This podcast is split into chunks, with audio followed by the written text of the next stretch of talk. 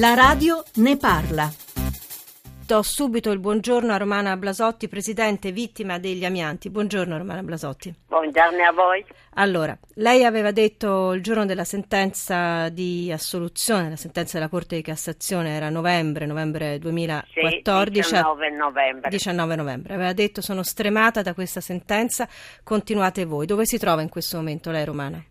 In questo momento mi trovo fuori dall'aula in cui stanno parlando la preparazione il primo giorno per come verrà eh, portato avanti il nuovo processo e quindi sono uscita per non disturbare. Perché è anche una persona cortese oltre che una persona battagliera dunque non lascia la sua tutto. battaglia. Io eh, ho lasciato la presidenza perché ho 86 anni, anche se non completamente non l'ho ancora lasciata perché eh, troveranno nuova, il nuovo presidente. E quindi eh, c'è un bisogno di un rinnovo e di una lotta che continui perché giustamente come ho sentito la richiesta della signora di Venezia dice quanto ancora anch'io me lo domando da anni. 32 anni eh, la prossima domenica dalla morte di mio marito quindi sono 34 anni quasi che combatto. E lei ha perso anche una figlia. Sì, ho perso marito, sorella, suo figlio, una cugina e mia figlia. E vorrei solo dire che la particolarità della Cassazione è stata una bruttissima cosa, un'ingiusta cosa. Ed è stata anche molto ben calcolata nel punire anche chi ha voluto combattere eh, per avere giustizia, chi non ha accettato l'offerta del criminale Smidaine e, e quindi è stata la Cassazione ha proprio voluto quasi annullare, però non ha pensato di annullare le tante vittime che continuano le persone che continuano ad ammalarsi con tanto dolore per tutti e che ci mancano. E noi familiari che non dimentichiamo delle, delle nostre perdite, che continuiamo a soffrire perché loro non ci sono più e continuiamo a urlare che noi abbiamo il diritto alla vita e che nessuno può togliercelo né se è, è una persona o se è un criminale?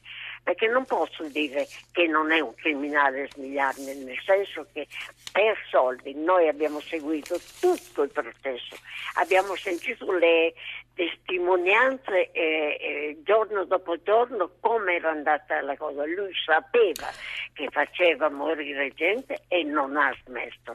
E pretende di essere lui assolto e Senta, noi non lo vogliamo. Signora Blasotti, eh, le voglio fare un'altra domanda, poi se può Dica. restare con noi collegato siamo molto contenti ma penso che abbia Grazie. anche voglia di rientrare nell'aula. Visto Sì, che lei certo. giustamente dice quando finirà tutto questo ed è la domanda della nostra radioascoltatrice, Sì. voglio ricordare che ogni anno nel solo Piemonte si registrano 239 casi di mesotelioma pleurico Ecco. proprio da amianto. Sì. Lei ha fiducia in questo Eternit bis, in questo nuovo processo? Guardi, io ehm, avevo fiducia nella giustizia. La Cassazione mi ha messo in una grande confusione perché non posso accettare quella, eh, quella sentenza. È stata orribile quella sentenza della Cassazione, quindi non posso eh, dire eh, con questo che ho perso la fiducia completamente nella giustizia.